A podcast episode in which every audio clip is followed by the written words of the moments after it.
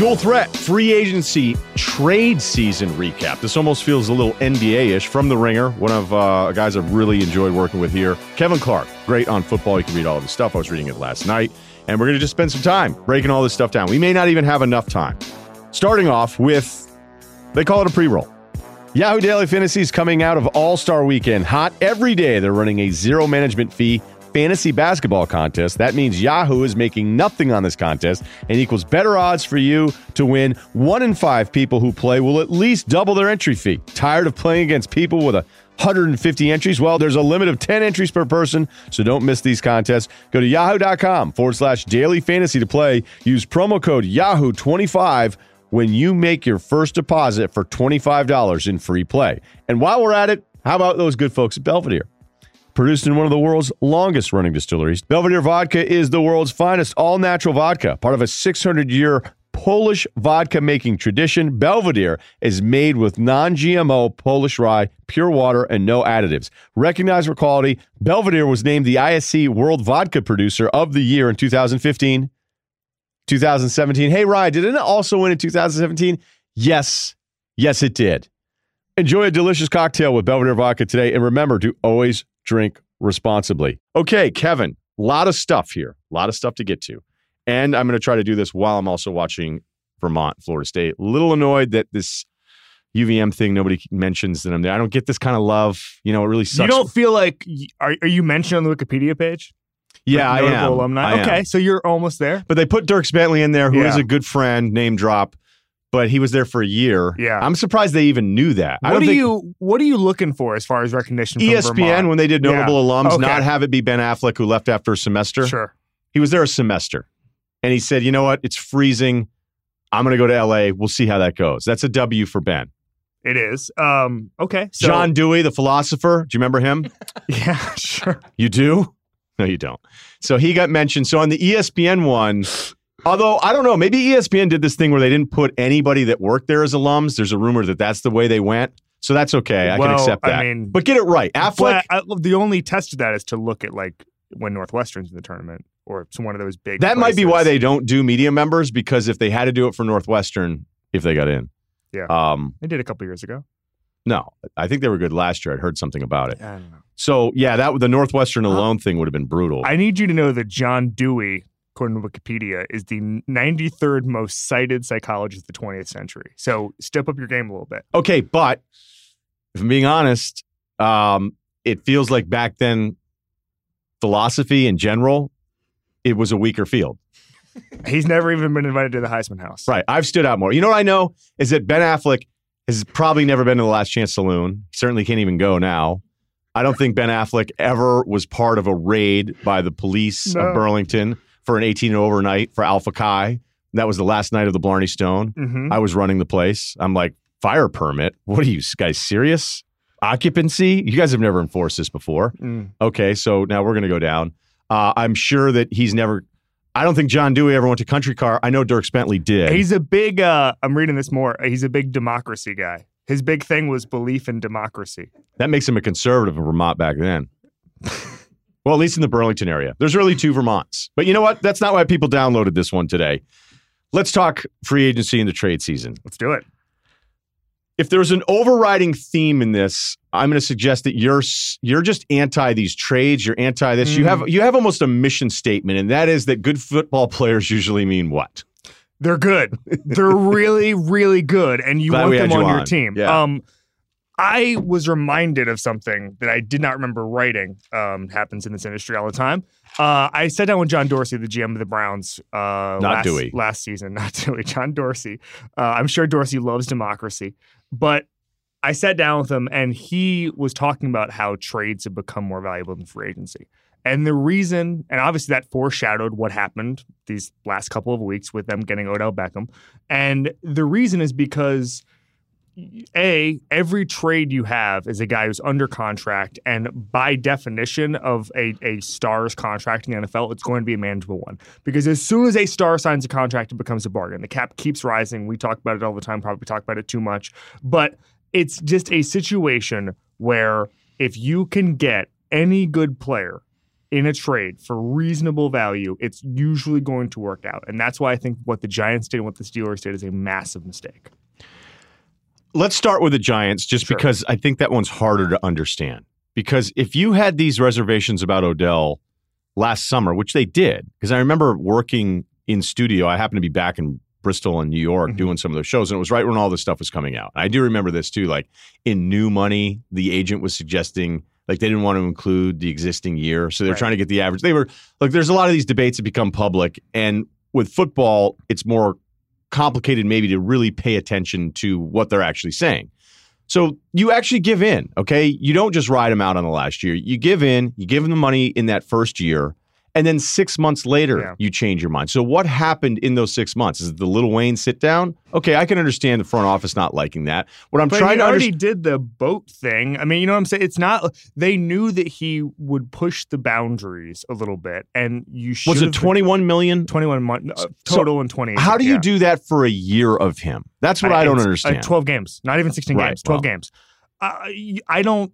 It is mind boggling. So Dave Gettleman comes out and says, just a football decision. Well, that makes even less sense. If I was a Giants fan, I'd walk off a cliff if I was hearing that.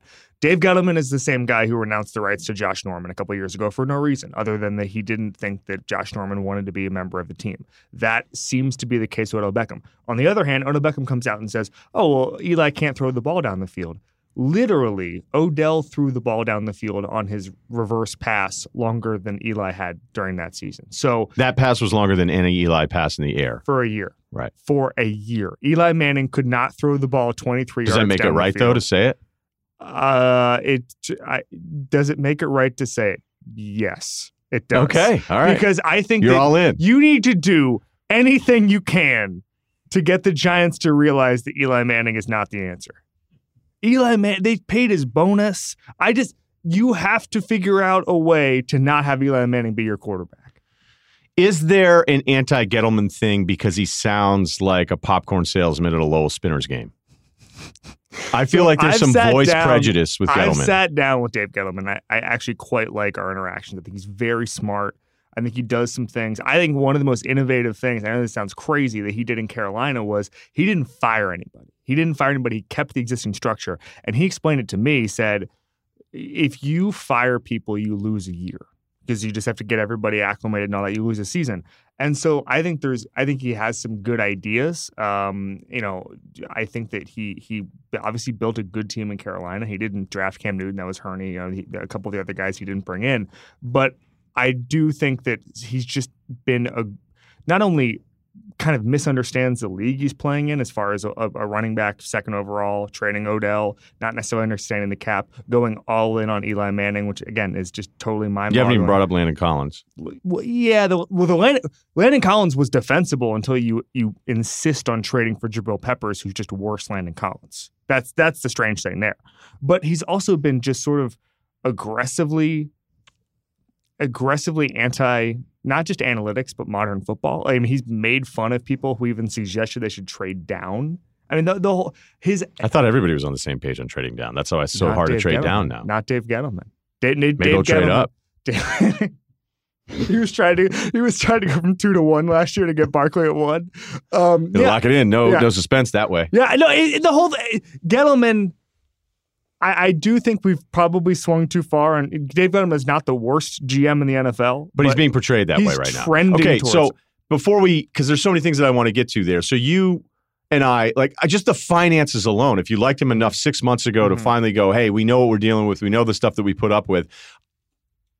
Why do you do that and then get off of it a year? At least keep him a second year or something. You know what I mean? Like Oh, at least then, at least the make way- the money from the first year, and then people can say, well, that gets this money off, and the cap goes up, all these different things. You're like, yeah, but that's that's almost in a weird. It's not two years of money, but it's one plus year worth of money for the full season. It doesn't.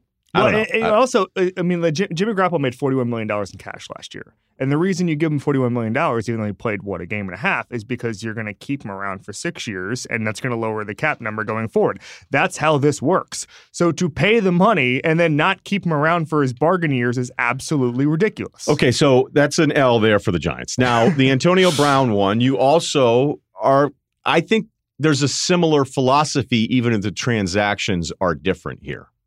From you. from me. Yes. Which is that I would have, I think he is such a bargain at that contract. And that now with the Raiders contract, it's a little bit different. I wouldn't necessarily, and that's the reason, by the way, that teams were basically out on him is because he insisted on all that new money. and he did it he late won. too, by the way. It was almost like Antonio Brown's like, wait a minute, what can I do? Yeah, yeah. He's like, I can just tell people I don't want to go to the Bills. Right. And Exactly. like, oh, wait, by the way, Mr. Big Chest, I'd like some new cash.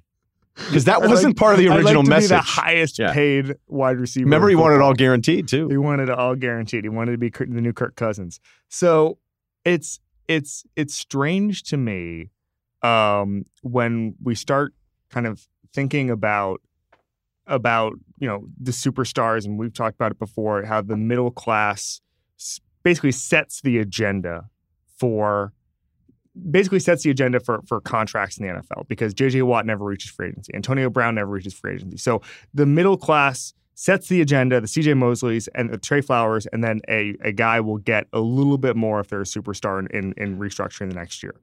So Antonio Brown is going to make less against the captain CJ Mosley this year. And I think that if you're an NFL team, you do everything you can to get Antonio Brown on your team. I just don't. I I understand that he he, he carries with him risk. I understand that, that the situation in Pittsburgh was too far gone. I understand that he pegged his quarterback with a football. But if I was the Philadelphia Eagles, I would try to take Antonio Brown. If I was the Kansas City Chiefs, I'd try to take Antonio Brown. I just think that there's value there. So what it sounds like, though, from you, and, and you might be right, is that there's no such thing as a true distraction or distraction that actually prevents you from winning games. Like whatever, a thing can be a distraction, but you seem to challenge the idea of the distraction. The math is ever enough that you think it's worthwhile moving on from good players. I think that Is that right? Is that fair? Because I it was thi- in a couple different articles. I sensed the theme, Kevin. Okay. I think dis- the distraction culture is way overblown. I think that distraction, first of all, the phrase distraction is sort of a catch all for anything that a coach doesn't like. It could be anything. It could be, you know, Josh Rosen liking books or whatever was a distraction last year, if you, if you remember that debate. Um, Fucking guy. I mean, so many of these things are branded distractions. I don't know what a distraction is. Antonio Brown pegging his quarterback with football and leaving practice and then showing up on Sunday to to and assuming he was going to play. I I guess that's that's as big of a distraction as you can That get. one felt a little that's bad. You know what I mean? Like that's distracting. So whenever I hear somebody say, and there's this big, and I've been over it before, this this support Yeah. for players, like by all means necessary now. Just do whatever you can do. Do your thing. And Antonio Brown ended up getting a win out of this, right? Because the most important thing was to get out of Pittsburgh and to get the money guaranteed. And he got both those and, things. and by the way, not have your team your new team overpay. So the Raiders are going to be better because they only got rid of a third and fifth round pick. If they had traded one of their first, the Raiders would be worse off. So Antonio Brown Yeah, won in basically every situation here. but I feel like if you're all the way in, in, in full support of Antonio Brown, you're Yeah. also in favor of quitting. Like he bailed on his team. When he says Yeah. that Tomlin sent him home, Yeah, that's so technically yes, nobody goes to Antonio Brown and be like, man, everything's been great. We love having you around. Great week of prep, but we just don't want to play you for no specific Okay. reason. So he's selling that. Like he can he can get what he wants and he still could have been wrong in going about it. yeah. So that is an extreme example. I would have serious questions about that week. Okay, but backing up on the whole distraction thing, there's 53 guys on an NFL team. There's 90 in training camp. And I think we overrate how much anybody cares what another person is doing. I mean, I just think unless the person is just like, you know, has a chainsaw and they're chopping wood in the middle of the locker room and then they're going around with the chainsaw threatening people. Like most people, guys just don't notice what anybody else is doing. Some players, I remember, I, I, I, you know, I remember talking, I think it was Brandon LaFell, and he was like, you know, the amazing thing about Tom Brady is he knows everybody's name. And I was kind of laughed and I was like, that, that seems normal. He's like, no, it's not normal. It's not normal to know everybody's name. Like you, you, sometimes you just have no idea. I was in a, an NFL facility during the fall, and I saw a, line, a linebackers coach, and as a couple players walked by, and the linebackers coach looks looks back and says, "I have no idea who those players are." Just and he was kind of screwing with me, but but I I true, truly believe that, and so I feel like. And obviously, they I think they were probably just guys who had just signed, or maybe they were even workout guys. But he, you know, it, it goes to the larger point that NFL teams are much more disconnected than we think. Okay, And- this is this is a great point that I do. Had you finished? I feel no, like no, I cut no, no. I mean, that's the general gist. Is that it is really hard for like you know a a defensive back to go. Oh, I'm not going to play my best because Antonio Brown is really upset. Okay, this is a really good point, and ultimately where I wanted this conversation to go because I feel like you can be a distraction in football, and it isn't as big of a deal. If Mhm. you're the worst and it's a baseball team, it's just a different dynamic. Yeah. It's kind of one of your roommates. Yeah. For basketball, it's not the 162. It's not as long calendar wise, but it's still this traveling band of guys. It's only And- 15 guys. And with football, you travel eight times. You know, even when you're home, it's almost like a nine to five in Yeah. a way.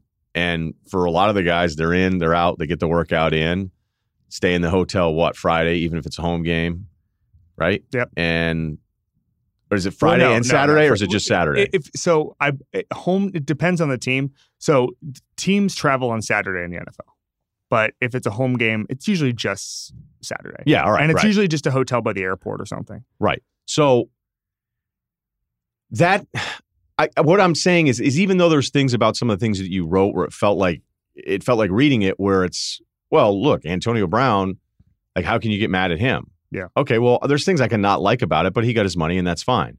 Or why would you move on from Antonio Brown? I think sometimes this stuff over the years it becomes untenable at times. It it felt that way with the Giants, but you got me to think about what does a distraction really mean? And it's not really saying it is what's the value of distraction. I think it's what's the negative? Is the negative have we and that's kind of your point and I'm starting to look at it a little differently because football's different. It's different. Like there can be four or five guys that are total assholes and it may not really matter. So are you saying if you're a team moving forward, Kevin Clark's team would be full of bad dudes? No, I'm not saying that because I think that can really easily go in Because the you wrong know the Herm direction. Edwards thing. Yeah. Herm used to always look at us and he'd go, "Give me four. I can Yeah. handle four. Can handle four, usually on different sides of the ball. Unless he said five, but pretty sure he said four. yeah, usually on different sides of the ball. Um, and you also don't want them hanging out together too much. And as long as they're showing up to meetings and practice, again, the Antonio Brown Week 17 thing is a massive problem that I would be, have ver- I would have a lot of reservations about. But I think generally, I would rather be a distracted, talented team than a very undistracted, untalented team. And I think you have to take the go with the bad, especially the receiver position. Uh, We've seen that for the last 20 years. It pays off to take take a flyer on those guys. Make it low risk. Again, I have serious reservations about giving Antonio Brown that much money, especially guaranteed. But it's an NFL contract. In two years, it, it won't be worth anything. And so I, I I do think that there is real, real value in some of these quote unquote distractions. Remember, the Seahawks pasted the Broncos in the Super Bowl a couple days after two of their best players literally punched each other in the face at practice. What's that story again? Uh, it's Percy Harvin, Doug Baldwin, and like each other. Percy Harvin's a good one though, because every team would be like, "Don't worry, we got this." Yeah, and then he had a kick return in the Super Bowl. Yeah, but he. Oh, that was right because it was that they gave him all that money. They traded for him They too, traded for him. And people tried to justify that because of that kick return after he'd done almost nothing that it was actually Well, worth pun- it. Yeah, he punched a guy. That's interesting. Yeah, but he was he was not. That was not a He good kept it transaction. light. He No, that was another one of those teams Yeah. that was like, we know how to use Percy Harvin. right. And Like, then they yeah. traded for Jimmy Graham. The Seahawks sort of figured out the modern NFL really quickly, but then went too far. Well, this sounds. I felt. I feel like there needs to be a follow up. I just think they understood that there were inefficiencies in the trade market. They understood that yeah, but the Harvin deal was wrong. The that was no, no, no, no. That's what I'm saying. The Harvin, so was the Jimmy Graham deal. They lost both those trades. They had the right idea in both instances with the wrong vehicle. Har- Harvin and Graham. They bo- Max Unger was in that trade. Love Max Unger. Yeah, they the Max Unger. So, I saw the other day because Max Unger retired because of injuries. Someone dubbed it the Max Unger trade because he ended up being the best player out of that deal. The Saints won that deal. So the Seahawks obviously won a Super Bowl. They they built one of the best teams in the history of football relative to their era, but some of the moves they made were again the right idea with the wrong execution. They understood the cap better than anybody. They understood the Russell Wilson thing. You know, I've always heard that there, you know, there was always a theory that maybe they were going to be the team that tried to do the discount quarterback thing forever, but then Russell just got so good they couldn't even consider it. They actually went a year earlier than they had to, too, Yeah. did didn't they, on the Russell Yeah. Wilson thing? Because I remember when I looked hired, at that. he hired his baseball agent. He was trying to sort of, I think Russell was trying to think about maybe kind of changing the structure of contracts. He was the first guy to try to be like, maybe we should change con- structure of contracts. Didn't necessarily change the game, but he did get some good he got money. paid, and I I think I remember that because when the news happened, I go, wait, they didn't have to do this, but Yeah. that's quarterbacks are different in that there seems to be sort of a baseline understanding of like this Yeah. is the this is the least we could pay you, meaning Yeah. it's a lot of money. And the Nick Foles thing, I think the justification Well, for yeah. it is absurd, but I also get like that's what's going to happen. I know that Dak's going to end up making a lot of money. Right. I mean, and you, you get into the situation where, like, you know, the Seahawks signed Matt Flynn, for instance, but I think it was what eight million dollars, something like that, which is in was the that the money that was guaranteed? Because I I think it was it- thirteen. Yeah. Was it uh, on paper though, I not think- fake money? Yeah, I think they may have paid him eight million that that one year they paid for him. Uh, the first year the Russell, the year that Russell Wilson started, and that in the grand scheme of things is a discount quarterback. Um, and when I talked to Kevin Demoff, the Rams president, a couple weeks ago during the Super Bowl, he was saying the Nick Foles idea, the first Nick Foles to the Rams idea was that they would pay him what eight or nine or ten, and that would be a discount quarterback. And so I think that everyone has different definitions of a discount quarterback. I think the Nick Foles is a huge overpay because they weren't really negotiating against anybody. But I understand that in a in a vacuum, when these next wave of quarterback contracts come up, Nick Foles will be seen as a discount quarterback. Uh, that was ten million for Flynn, guaranteed twenty six for the fake headline. How much cash? Uh, he's ten. So he made how much in the first year? Do we know? You're probably look. I'm not. I'm not No, trying. no, I just no. remember I thought it was double figures that he Yeah. made because I remember when they were like, "Oh, this competition's wide open," and they spent this money on Flynn and they drafted Russell. We're like, Yeah. "Ah, whatever, dude." And then you're like, "Oh, wait, Russell Wilson's going to be and awesome." Matt Flynn just went right back to the uh, right back to the Packers. This- I think Matt Flynn. Uh, Wait a minute, are we doing a regretful Matt Flynn take right no, now? No, we're no, we're not doing. We're do, we're doing. I think Matt Flynn lived his best life. Yeah, I mean, nobody's better than my man Kevin Kolb. Nobody, and Um, everybody, everybody in West Texas knows how I feel about Kevin Kolb. So, um, I've run into guys. I've run into his Matt, friends. Matt Flynn made eight million dollars flat in 2012. Ah, look at you. Yeah. But that was guaranteed if it's 10. Yeah. All Right. So, So right. they got out of it pretty easily. I all I, rem- I remember, well, the- especially when your other quarterback's 300 the- grand. well, the Seahawks, the long snapper in Seattle made more money than Russell Wilson. The other won the Super Bowl. yeah, it was the greatest thing because, Yeah. you know, you could sit there and go, oh, we need to do that. Well, yeah, your first rounder is still 5 million more Right. than that is. I mean, that's one of the I most, think Tarvaris Jackson made a lot more than maybe the greatest Wilson. value in the history of modern sports, Russell Wilson's rookie contract. Ooh, great question. Or did somebody volunteer that I'm missing? Chris Long? Every college Chris football, Long gave his every money college away. football player ever was the greatest value. Unless the money that they get handed in a bag to a high school coach. Moving on. Uh, speaking of It of doesn't count against a cat. That's Right, not guaranteed. When weather gets colder and the fun moves indoors, is there anything better than curling up on the couch with some great bottles of wine personalized to you? First Leaf has created a club experience customized to you by rating the wine you receive. First Leaf determines your likes and dislikes. It only sends wine that you'll love.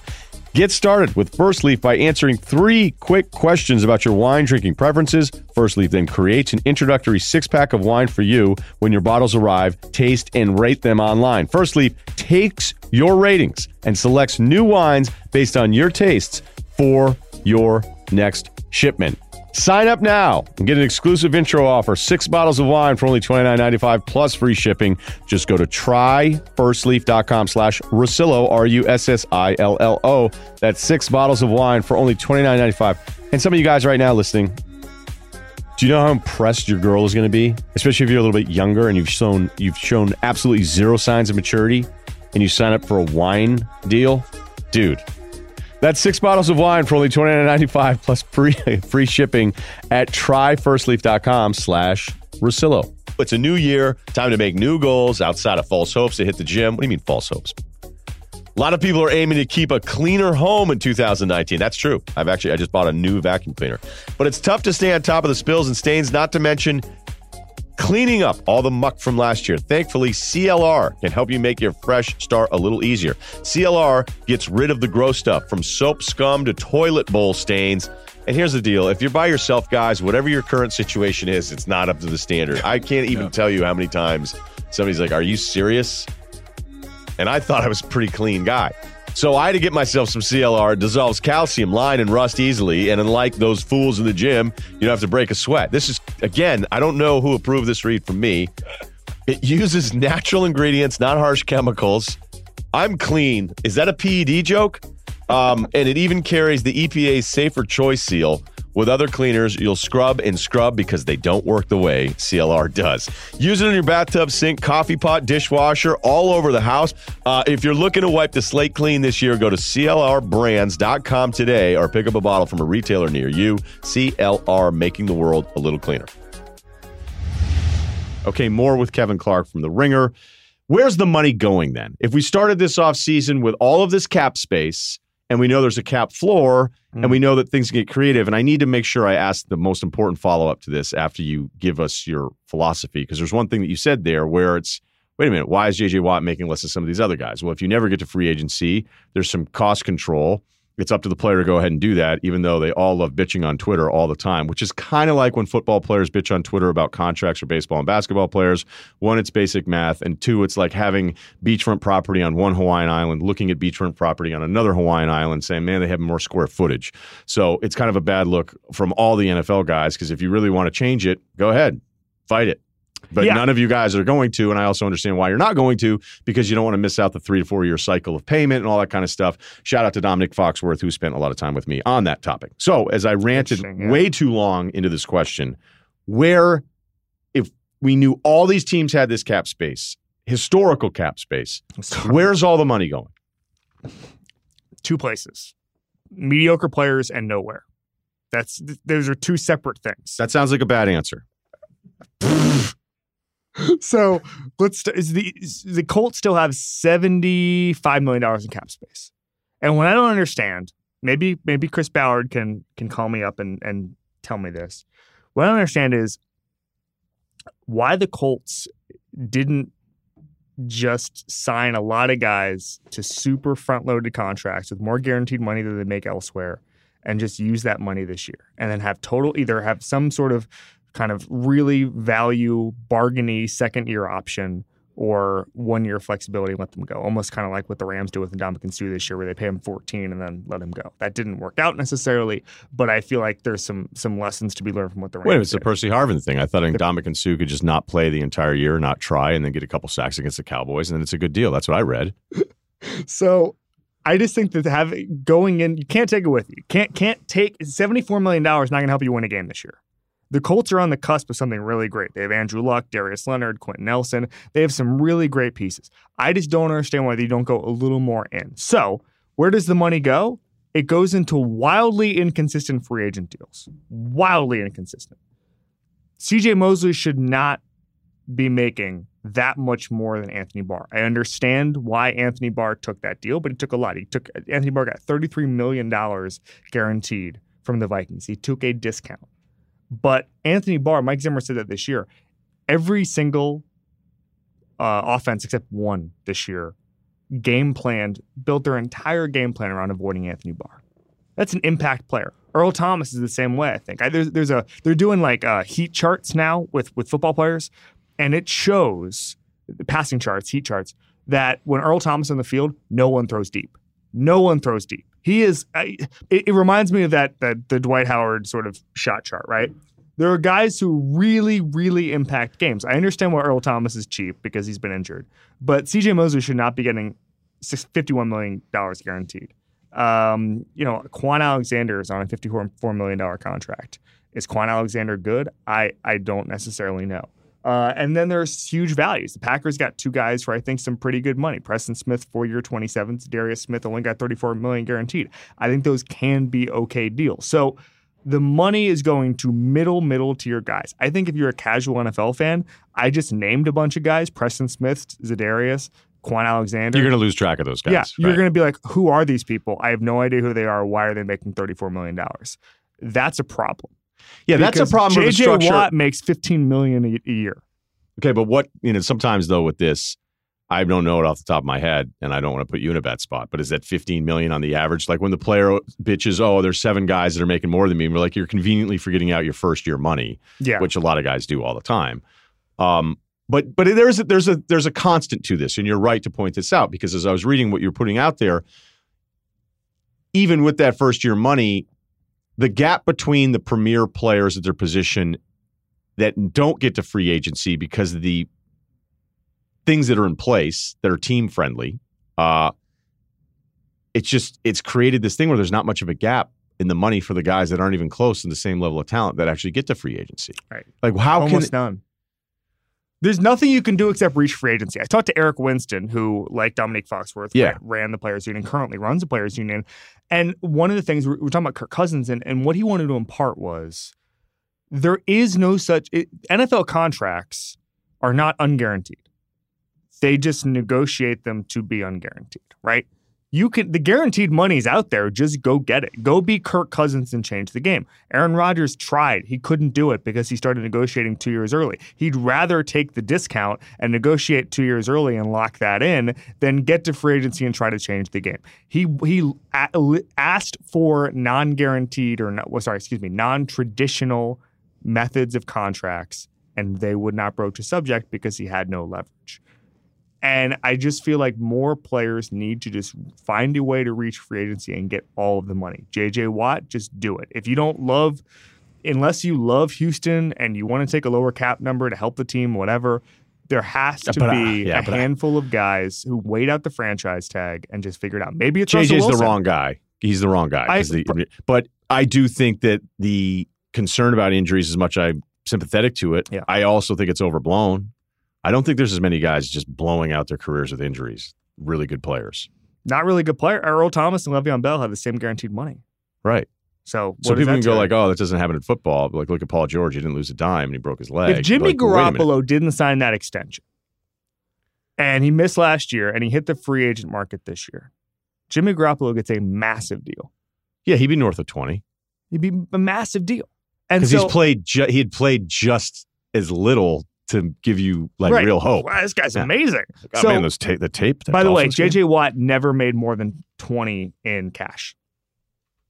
Never Oh, okay. happened. So not even in the first year. No. He made 19.9. He's it, through in, under contract through the 2021 season when when he'll make 17.5. So let me throw this at you because this is something I spend a lot of time thinking about. What if we just went ahead and said, okay, you know what, everybody? Because I don't like it when players rip like, oh, I was signed for four years and I only got two. I mean, like, I bet I could have looked at it as a non-agent, non-front office guy in the NFL and told you the money you were or weren't going to make. Right. So I think there's too many NFL players out there that don't understand how their contracts work or their agents aren't doing a good enough job. Like I had Kanell on with the backup QB stories, and that's in the mid 90s, and he signed a $12 million deal, which was really two for eight, but there was a way that they could cut him after one. And he looked at the deal and realized, okay, well, I'm not going to make the 12. I'll probably Right. make the eight. And then he made the one. so, but he got it. So, how are we 25 years later and we still have these guys still complaining about all this stuff? So, I say, I don't know what the answer is. That's why I'm going to ask you. What if we just said, okay, fine, here's the deal. A lot of these deals are kind of guaranteed deals. The money up front, the cash, the guarantees. What is the deal in the first three years? So we'll just make them all guaranteed. We'll make every year we sign you.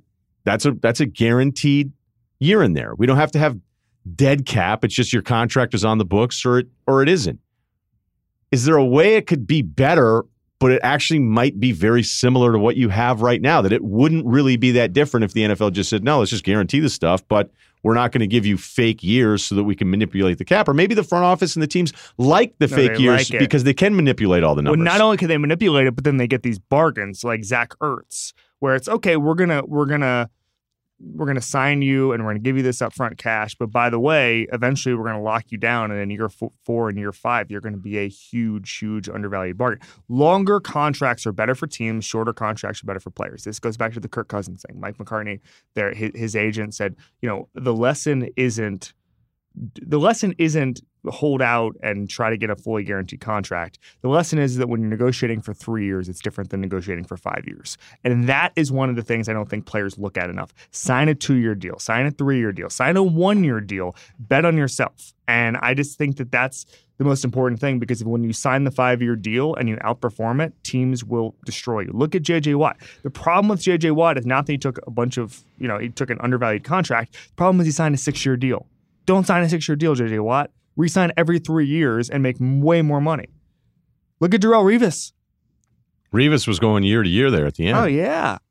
So one of these boxers now, Deontay Wilder, just going from network to network every fight.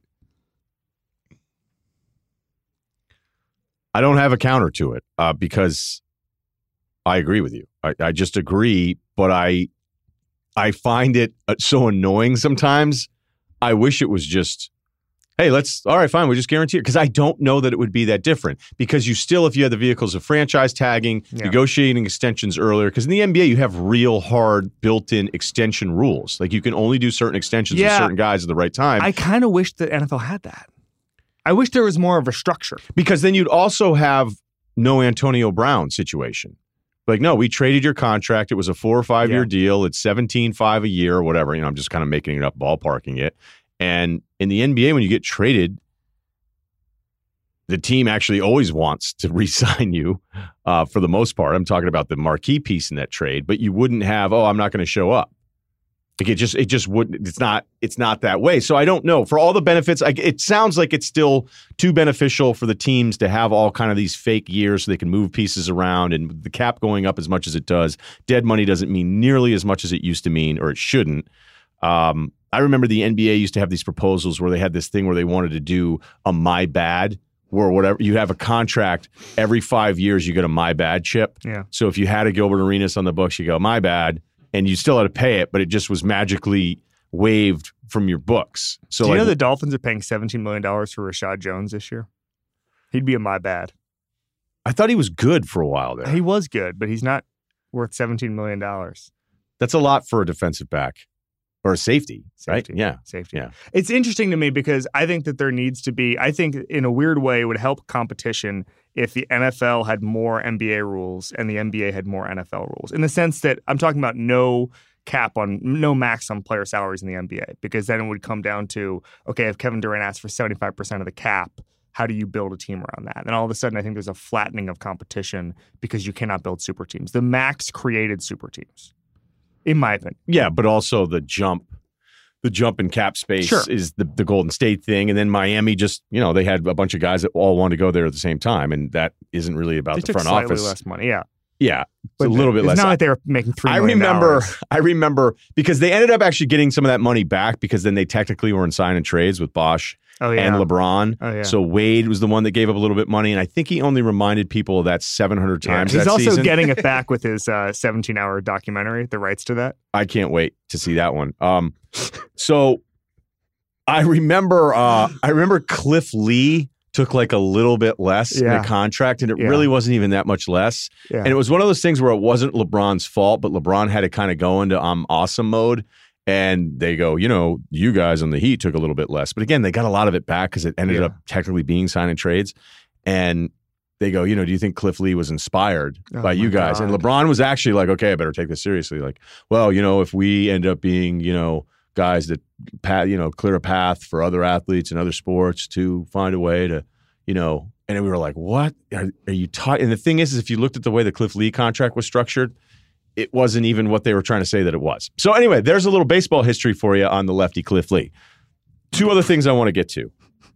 Just give me because I feel like we've done so much contract stuff, and it sounds like you like every trade for the team that got the player. I'm pro trade. You and, are. and al- almost This is more fun now. Yes. Remember how stupid this league used to be? Like, ah, a receiver. Well, it was also- four. it was Well, also no, just no, like- he can't just run around in our offense. also first round picks became so overvalued that it got to be like you know any any superstar would be on the market and they're like well he's probably worth a late second and it's like it's a how are you going to get That part's never made any sense to me. Like a 28 year old guy Yeah. who's like made a couple Pro Bowls, yeah and then you go "Ugh, maybe a fourth. yeah yeah we're, we're it was like a third maybe a third and a s- third and a pick swap It's going to in the hurt our. D line depth. yeah yeah we can't we can't move a third. It's just kind of funny. Yeah, it, that, I, I I do think positionally, I wonder if Josh Norman came up uh came up with this in an interview we did, and then he got mad about it. Sorry, Josh. I love um, Josh Norman. He got mad at me. He did. Yeah, All right. Well, I, I accurately quoted. you're both him. my good friends. So I, I. I like Josh Norman a lot. and I wish I wish he wasn't mad at me. Um, I'll work anyway, it out. You know what? I'll say something to him. Okay, so in that interview, which it was 100 You guys are acting like I didn't hang out with him. That's fine. I saw him at Fox a couple. You guys uh, cannot months see ago. people just underestimate me all the time. They just go, Can we have a summit? Can we have like one of those a, a summit where we just we just talk it out. maybe maybe Napa wine country. He Yeah, loves horses. Let's do it. He loves horse. He loves acting. He that's why he loves Hollywood. I was introduced by a mutual friend, and the friend said, "He doesn't look the part, but Russillo School." wow. I went, "Wait a minute, now we have a problem." so Josh replaced that guy in your friend circle. All right. So he nor Josh said that that there should be a cap on quarterback salaries, and that would solve a lot of the problems. He thinks that the system set up right now is way unfair, way too unfair to defensive players because not only do they get paid less because quarterbacks take all the money, but the fine system is set up to where defensive players get fined significantly more than offensive players. So not only are you underpaid because the offensive taking t- uh, offense taking the money, but you're losing money by being a good defensive player because you every three weeks you stick your helmet in there accidentally and you lose fifty thousand bucks. He's right, but that's to me is a huh, Yeah, what are you going to do? I mean, no, That's no why, one is. that's why Josh is diversifying into horses and stuff. That's why no one has ever picked a Super Bowl because of a safety or a corner. I mean, it just Yeah. it's just not the way it works. All right, two things that I need to get to here because I feel like I feel like I've done a good job here watching UVM and Florida State in the first half too, and staying On my. Have phone. you felt ignored? On my phone. Have you felt Uh, ignored I, I, once or twice? Maybe. I feel weird without my phone. Well, I don't know who this pick is from, but it Yeah. looks great. All right, so two things. I have a I have a Kyler Murray theory, and it's it's kind of in relation to Josh Rosen. Okay. Dorsey and the Browns deserve all the credit in the world for doing what they did because they could have taken Darnold, they could have taken one of the other guys and gone, you know, if it's close with Baker, we'll take the tall guy because when you're taking Baker, there's still this doubt, right? Mhm. And a lot of times front office guys will be like, if it's close, I'll take the guy that makes it less of a talking point, or you, you can be less critical of me. Yeah. Like if you took Darnold and it didn't work out and Baker didn't work out, it's like, oh, okay. We understand why you took Darnold. But because of that, I wonder how much that influences Kyler. There is no doubt whatsoever that Baker helps Kyler Murray. Yeah. Okay. Same coach, variations of the same system, but it's not two completely different things. It's just Kyler's going to play a little bit differently than Baker is in the, in the way they do it.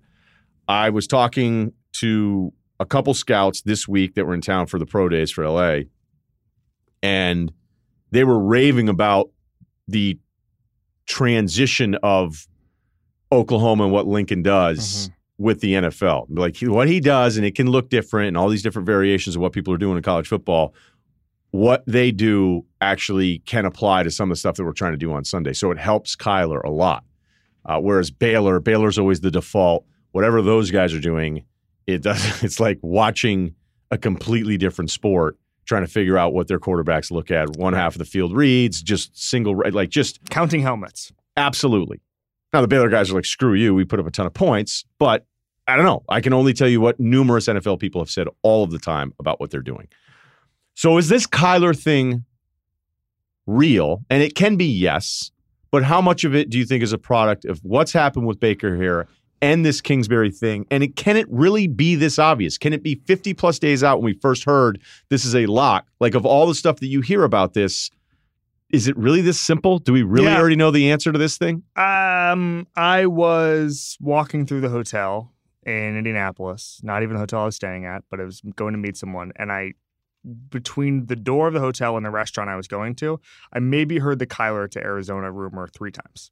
Like people, it was everywhere, and it was people were talking about it constantly, to the point it was suspicious. Like, why does everybody know that Kyler's going to Arizona? This sounds insane, and I I don't know whether or not to believe it. There's so much smoke that there's probably almost too much.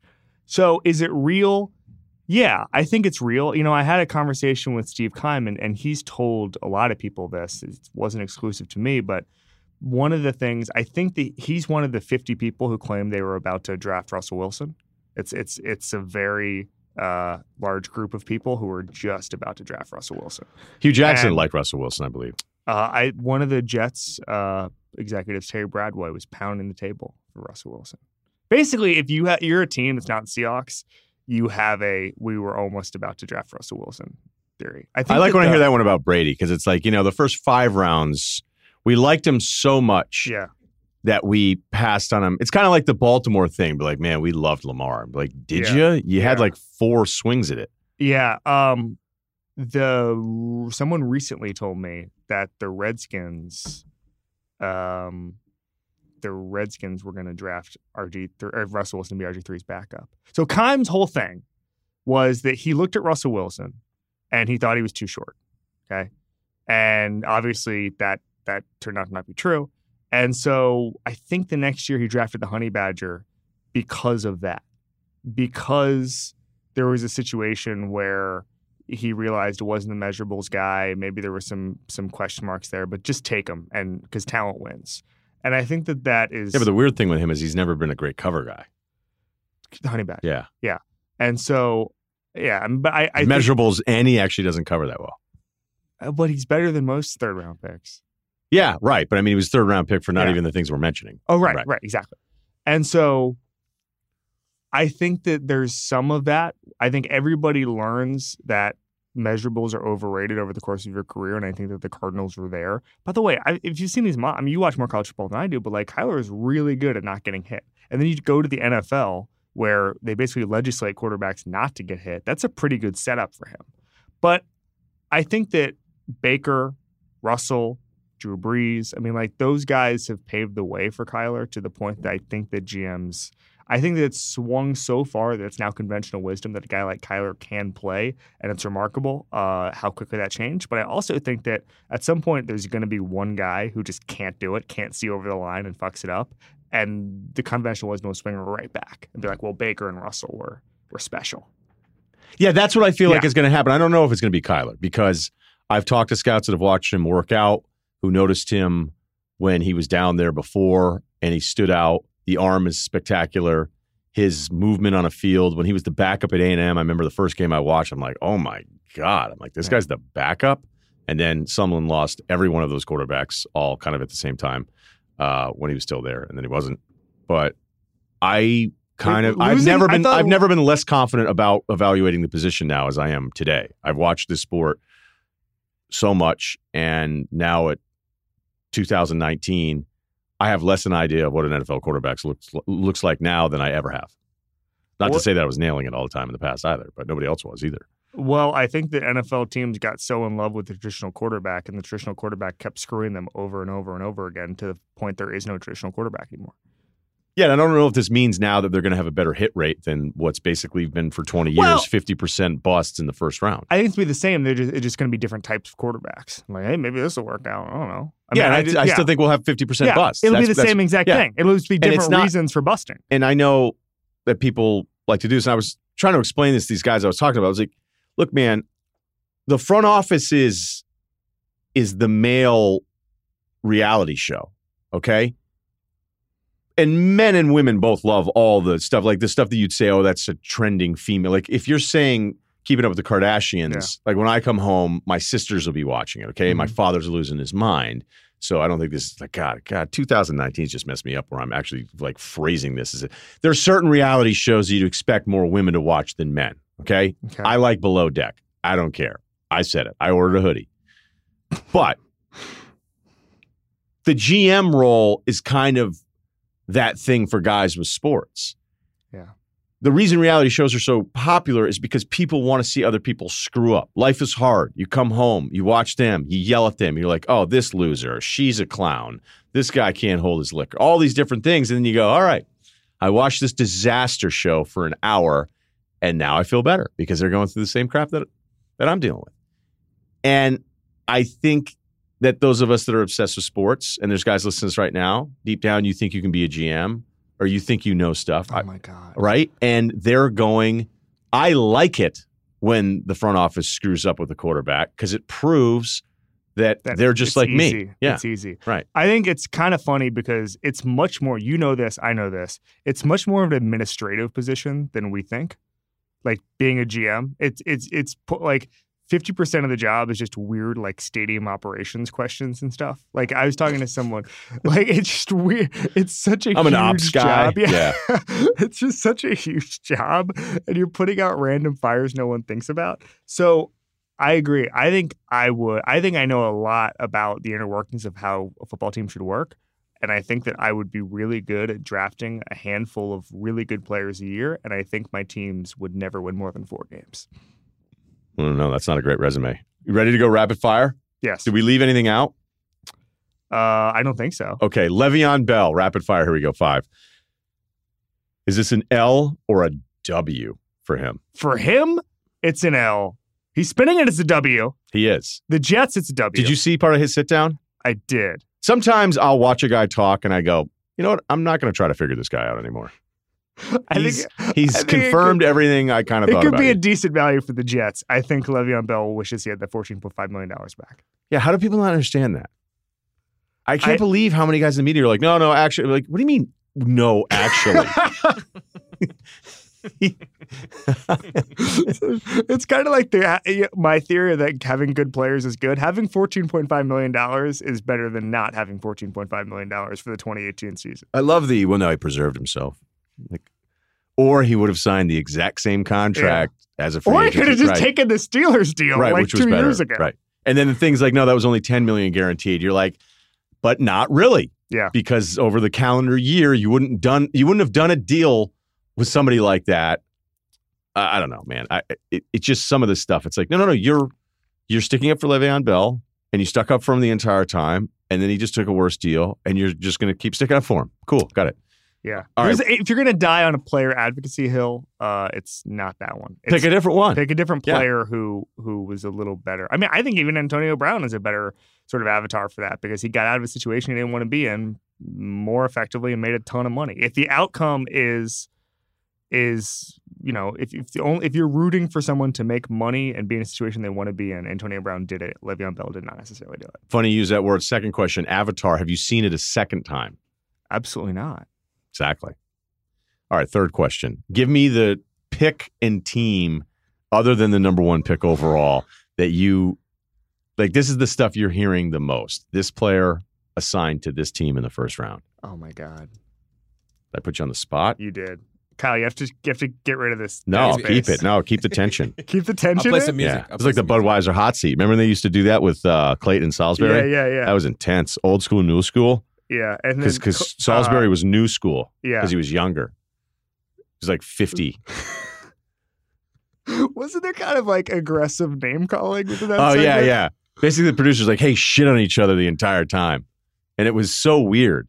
Then they had a Mark May one where he and Craig James went back and forth, and they thought it would be hysterical where he would call him Pony, Uh, and that was Craig James' nickname, and then Mayday for Mark May, and so they just went. It might be out there on the internet where they tried to see how many times he could say it, and they were like, "I don't know about that one, Mayday. Oh, tell me about it, Pony," and they both said it like 20, 30 times. old Sports Center segments were just my wheelhouse. Like 2004, just like great. st- I just really enjoyed those.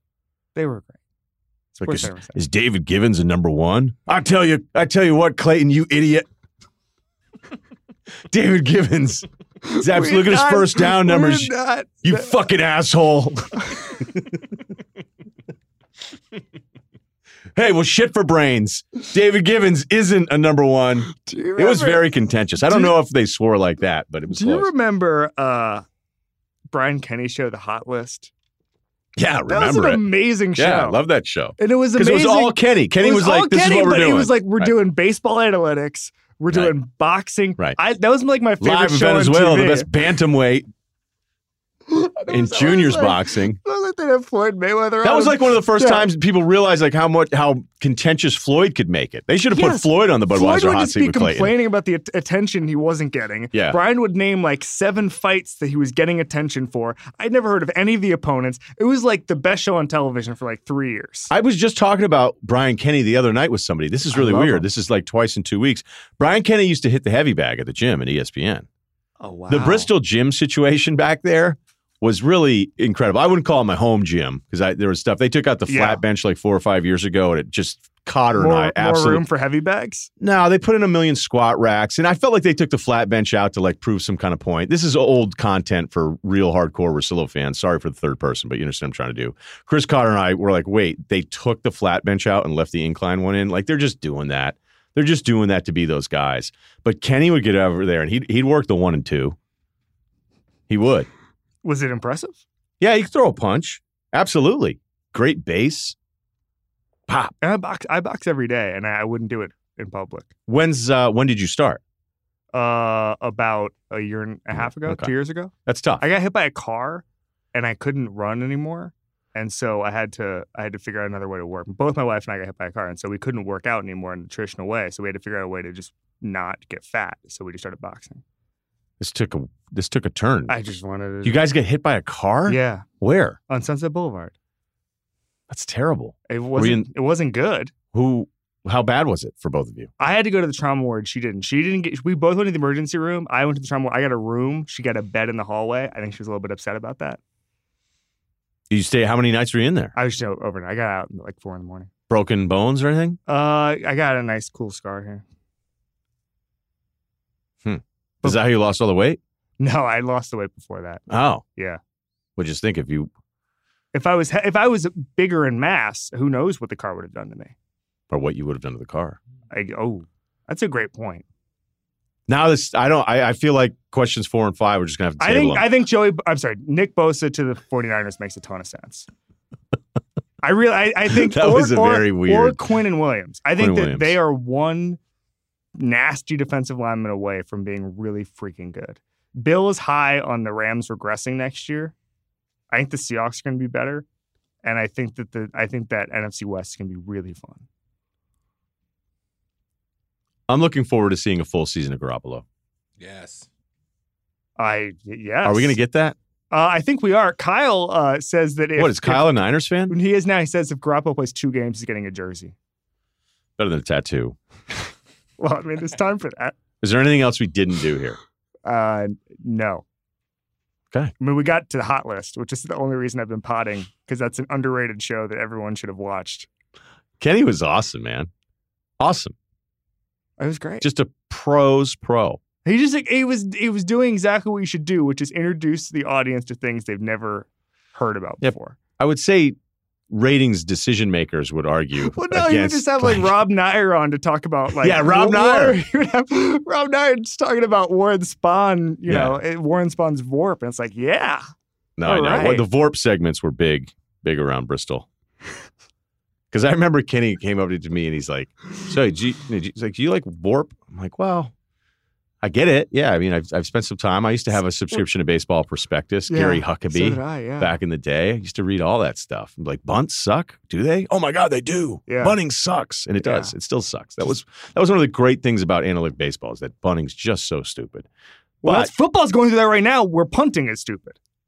Where we, Are we going to have this in five years? No punts. no, I, they figured out that essentially because I kept asking when did the analytics story, I'm like, guys, what are we going to be looking back on that is just not going to make any sense in ten years? And every analytics person I talked to said a handful of things, but one of them was like the the the giving up possession for no reason is going to be considered ridiculous. Like 10 fourth and eight at the opponent's forty.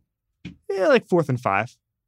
It's giving up the ball. The ball is the most important. Having the ball is the most important thing, and giving it up for no reason is very stupid.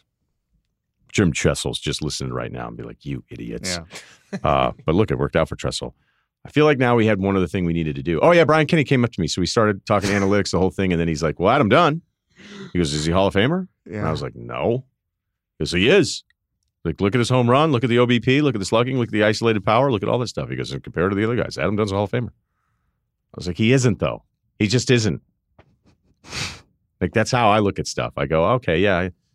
He just at no point was I like Adam Dunn. Can we unpack this for a second? Brian Kenny just walked up to you in the hall. Yeah, back in the day, Bristol Bristol was a little different because it was all still sports nerds. Yeah. Instead of like, hey, do you want to come on and criticize Muhammad Ali, Russillo? I'm like, no, I don't. Like, I love Muhammad Ali. Like, we can't find anybody here to criticize Muhammad Ali. Go find Russillo. He's from Boston. All right, that'll do it for the podcast. Thank you. We'll be back next week and continuing. I don't know if I want to tease out part three and part four of the backup QB stories because I just don't know if we're going to get to in the limited taping schedule that I have. So if we don't do that, maybe I'll play a best of of this podcast that's only six months old. I wouldn't do that to you, most likely. See you next week.